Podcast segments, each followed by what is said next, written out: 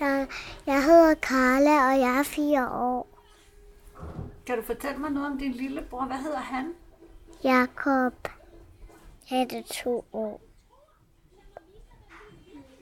Er han ikke tre? Nej. Han er, når han har fødselsdag, så er han tre år. Og han er stadigvæk to år. Da-da. Ja, ja, så vinker de. Hej. Ja, hej. De vinkede.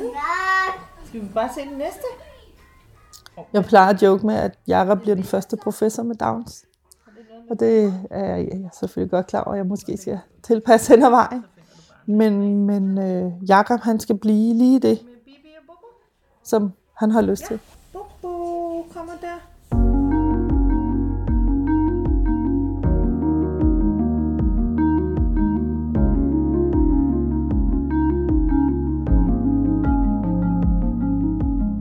Om Jakob bliver professor, det ved vi først om mange år. Lige nu er han bare en lille dreng, der leger med sin mor, Anne. Vi er i et typisk dansk parcelhuskvarter, med trampoliner i haverne og små cykler og løbehjul i indkørslerne. Familien henne i det gule murstenshus med nummer hundrede ligner alle de andre på vejen. Far, mor og to små børn.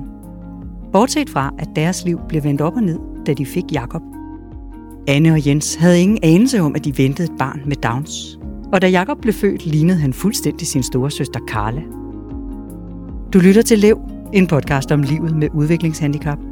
Jeg hedder Bille Stærl, og i dette afsnit kan du møde Anne, Jakob og Carla. Nå, nu vil du lave shark?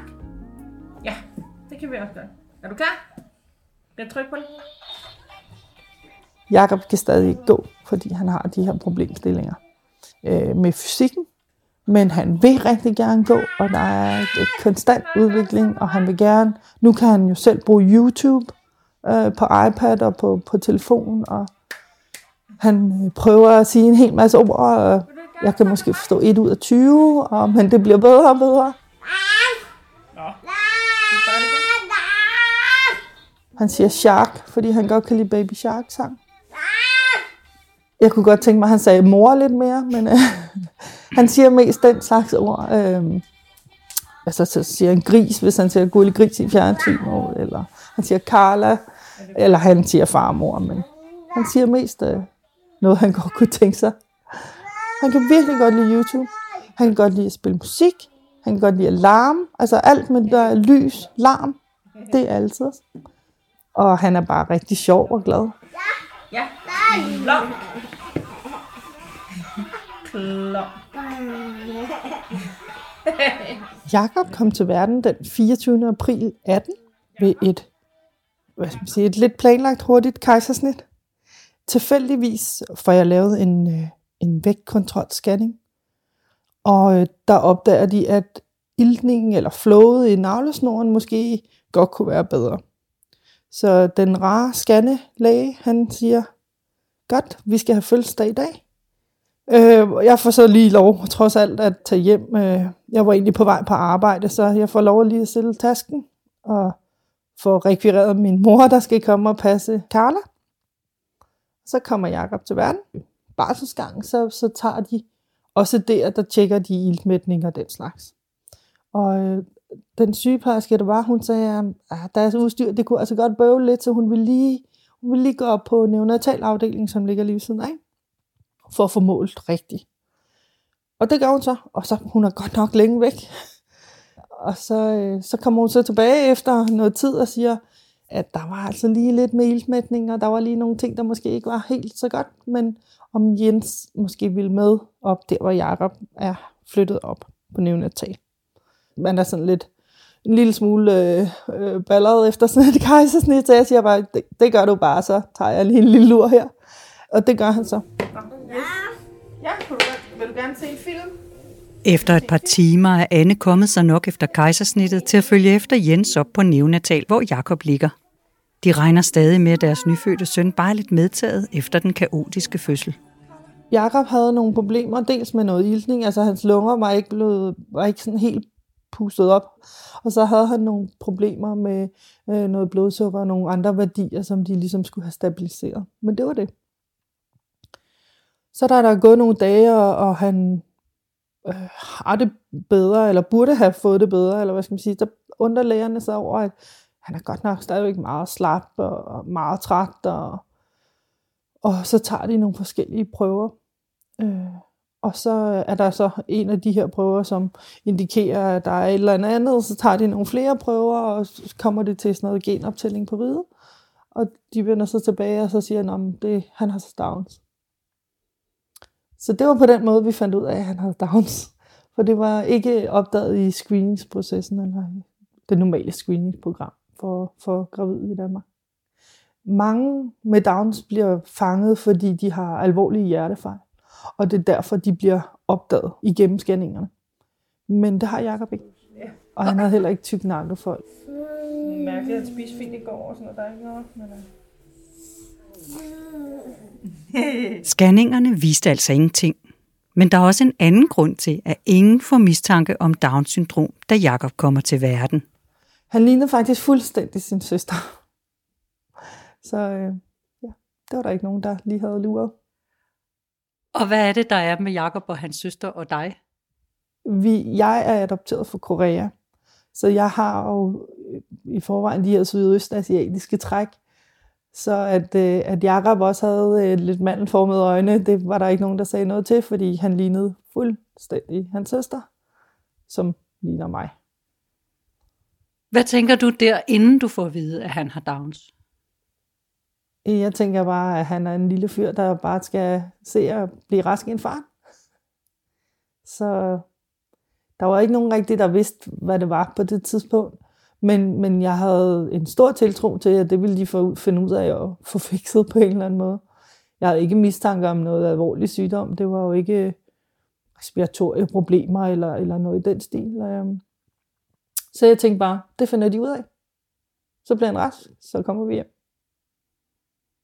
Hvad tænker du så, da du får at vide, at han har Downs? Jeg tænker, det er godt nok synd for hans søster. Det er det første, jeg tænker. Det kan jeg tydeligt huske. Jeg tænkte, nej, hvor er det bare... Det, det er lidt synd for ham. Eller, det er også synd for ham. Men først og fremmest er det synd for hans søster. Hvad er det, der er synd for hans søster? Når man har en handicappet bror, så er dine livsvilkår for evigt ændret. På alle måder. Hvor, hvor Carla stod til at få en lillebror, som hun ville være meget tæt med i alder, og som alt andet lige ville de to kunne følges ad op igennem livet og deres barndom i hvert fald, øhm, så stod vi pludselig i en situation, hvor vi kunne se, at de ville jo ikke få et lige forhold. Øh, de ville så helt sikkert få et andet forhold, men det ville ikke være lige på samme måde, som hvis det var to normale børn. Og det synes jeg var trist.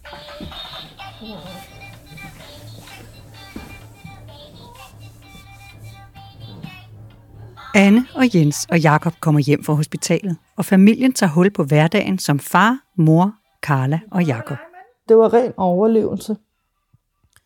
Det første, i hvert fald det første halve år, Jakob havde øh, en del af hans øh, handicap, gør han øh, ikke fungerer så godt i, med hans muskler, og han er meget hypoton.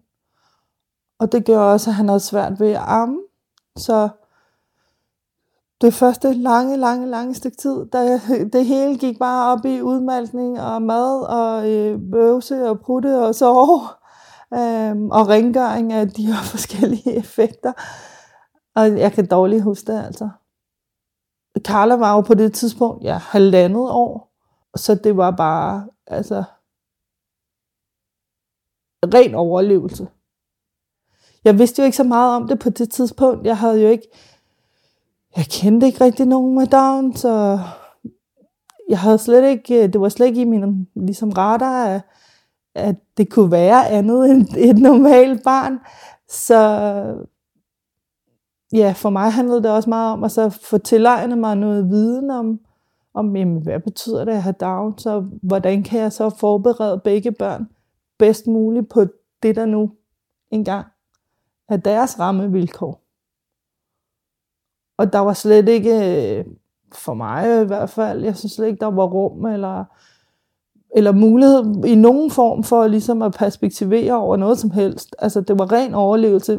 Nogen skal have noget at spise, nogen skal sove, nogen skal helst ikke rulle ned fra pusherbordet og dø. Altså, det, det var ren overlevelse. Og hvis jeg fik en bad, et bad en gang om ugen, så var det så var det virkelig godt. Og hvis jeg også fik vasket hår, så var det nærmest som at få en spa-oplevelse. Jakob vokser, og familien overlever. Og snart kan de se slutningen på Annes barselsorlov. Men hvad skal der nu ske med Jakob, som slet ikke er klar til at komme i institution? Så øh, kommer første møde med systemet. Da Jakob er omkring et halvt år. Det er jo sådan, at når man er selvstændig, så er der jo ikke nogen, der betaler ens barsel. Og vi, med to børn tæt på hinanden, så begyndte opsparingen at være sådan. Man kunne godt se bunden af den. Så vi skulle finde ud af, hvad skulle Jakob? Fordi han var jo de der seks til ni måneder på det tidspunkt, men svarede i udviklingen nærmere til en to måneders barn. Og man har jo ikke lige for vane at putte børn på to måneder i institution. Så øh, det var så der, at, øh, at vi var nødt til at indgå i en, en, en eller anden form for dialog med, med kommunen og, og alt, hvad der så dertil hører.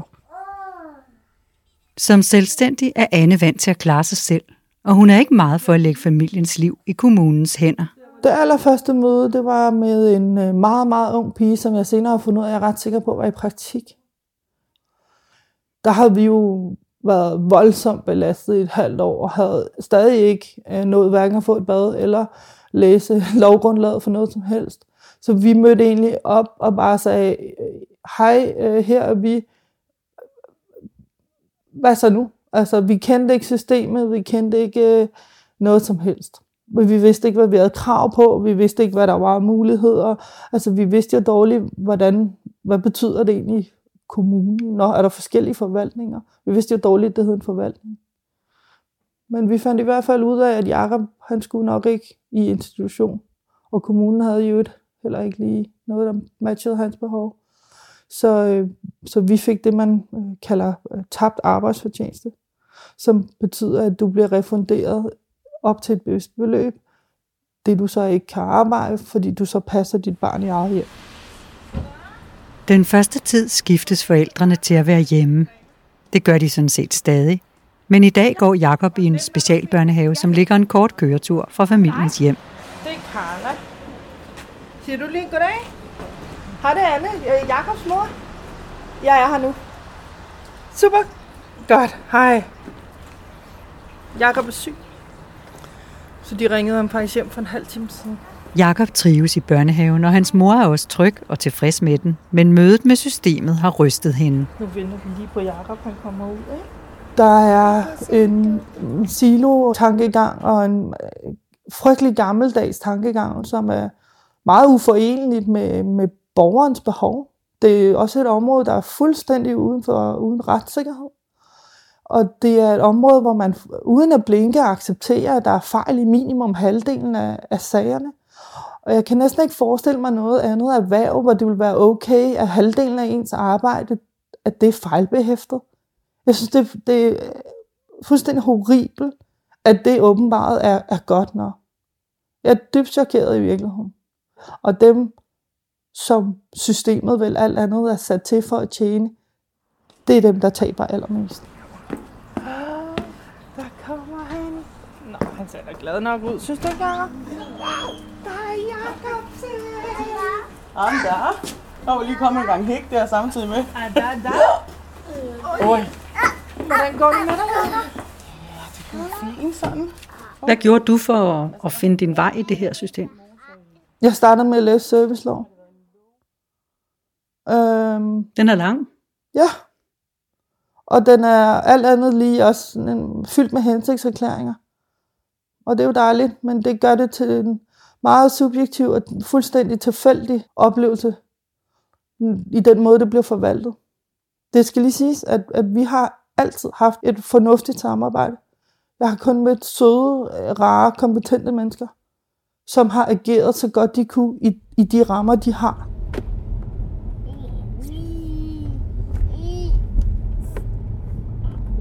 Når vi kommer hjem i dag, Carla, så kommer Reche. Jens og Anne arbejder på skift og kommer sent hjem. I dag har de fast hjælp i hjemmet, så der altid er et sæt ekstra øjne og hænder i ulvetimen, når far eller mor er alene med de to børn. Anne har brugt tid på at lære lovgivningen og systemet at kende, men efter tre år er der stadig meget, hun er i tvivl om. Og så oplevede jeg også, det, der for mig dengang i hvert fald var meget mærkeligt, det var, at vi havde de her fantastiske fagpersoner i hjemmet, altså fysioterapeuter eksempelvis, som, som havde en masse viden på området og sagde, det her ville være godt for Jacob, det her ville være godt for Jacob. Men så var det ligesom, når det så kom til stykket, så var det jo en anden forvaltning, så var det en anden kasse, så var det en anden beslutningskompetence, og man tænkte bare, for os så var kommunen jo én enhed, men man, man finder bare ud af, at det slet ikke er det, der er tilfældet. Og, øhm, og jo hurtigere man lærer at navigere i systemet, jo bedre bliver dit resultat, det er jeg slet ikke i tvivl om. Men det er jo, øhm, men sådan er det selvfølgelig i, i mange sammenhænge, men det er bare... Øh, ekstra hårdt, når man er i en sårbar situation, at så skal man også lige have overskud til det. Og det er jo som at tilegne sig et helt nyt sprog og en helt nyt fag. Det, det skal man bare være forberedt på. Men har I fået den hjælp, som Jacob har behov for? Det vil jeg da håbe.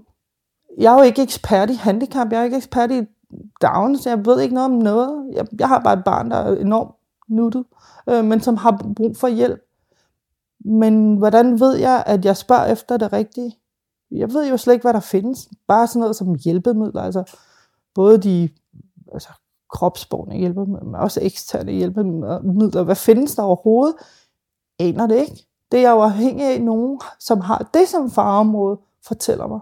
Så jeg tror, jeg har, jeg tror, jeg har en, en god dækning af Jacob. Men i virkeligheden, så ved jeg det jo ikke. Jacob?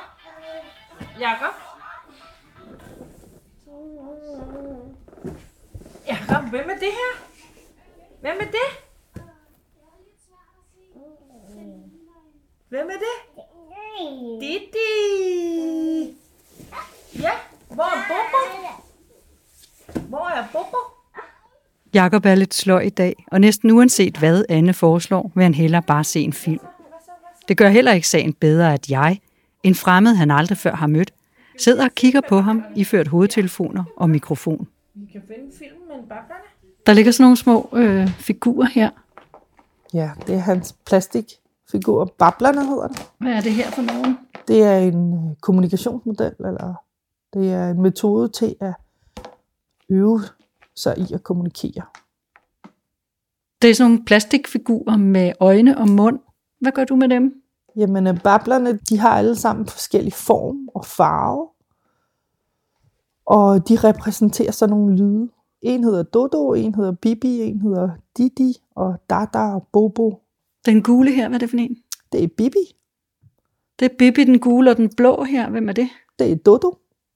Og hvad gør du så med dem her sammen med Jacob? Så kan man sidde og lege med dem, ligesom ja, hvis du sad og legede med biler, og så siger man lydene. Dodo, Dodo, eller hvad det nu er. Og øh, så efter, efterligner han. Hele den oralmotoriske træning er for ham et svagt punkt. Så han øver sig i at bruge hele sin mund, og bruge sin tunge, og det der med, at hvis man spidser læberne, så bliver det lidt anderledes. Og øh, så kan man have en samtale med de der figurer, hvor, hvor de siger ikke ord, men de siger bare deres, hvad skal man sige, deres lyd på forskellige måder. Da, da, da, da, da, da, da. øh, så kan de sådan snakke sammen. Og jo flere gange han hører de her lyde, jo, jo bedre bliver han selv til at imitere det. Og så kan han så selv danne øh, ord. Tænker du, han kan lære at tale fuldstændig ligesom sin søster? Ja. Jeg tænker, at øh, der er ikke noget, Jacob ikke kan. Per definition. Jeg tror meget på, at hvis man bliver mødt der, hvor man er, så kan man nå sit potentiale. Uanset hvad det måtte være, og det synes jeg, alle børn har ret til. Og hvad skal der til, og hvad kan du gøre, og hvad kan I gøre i familien her, for at Jacob når sit potentiale? Vi kan gøre ham, så jeg tror, en af de ting, der er afgørende for, hvor godt du klarer dig i, det, i verden, det er evnen til at kommunikere. Så det er det primære indsatsområde. Og så er der selvfølgelig de her helbredsproblematikker, ikke? Men, men noget af det, der er allermest afgørende for, som jeg ser det, hvor, hvor godt du klarer dig, det er, det er din evne til at kommunikere. For dermed kan du også spørge om hjælp til de ting, man ikke selv kan. For der er ikke nogen af os, der kan det hele tiden.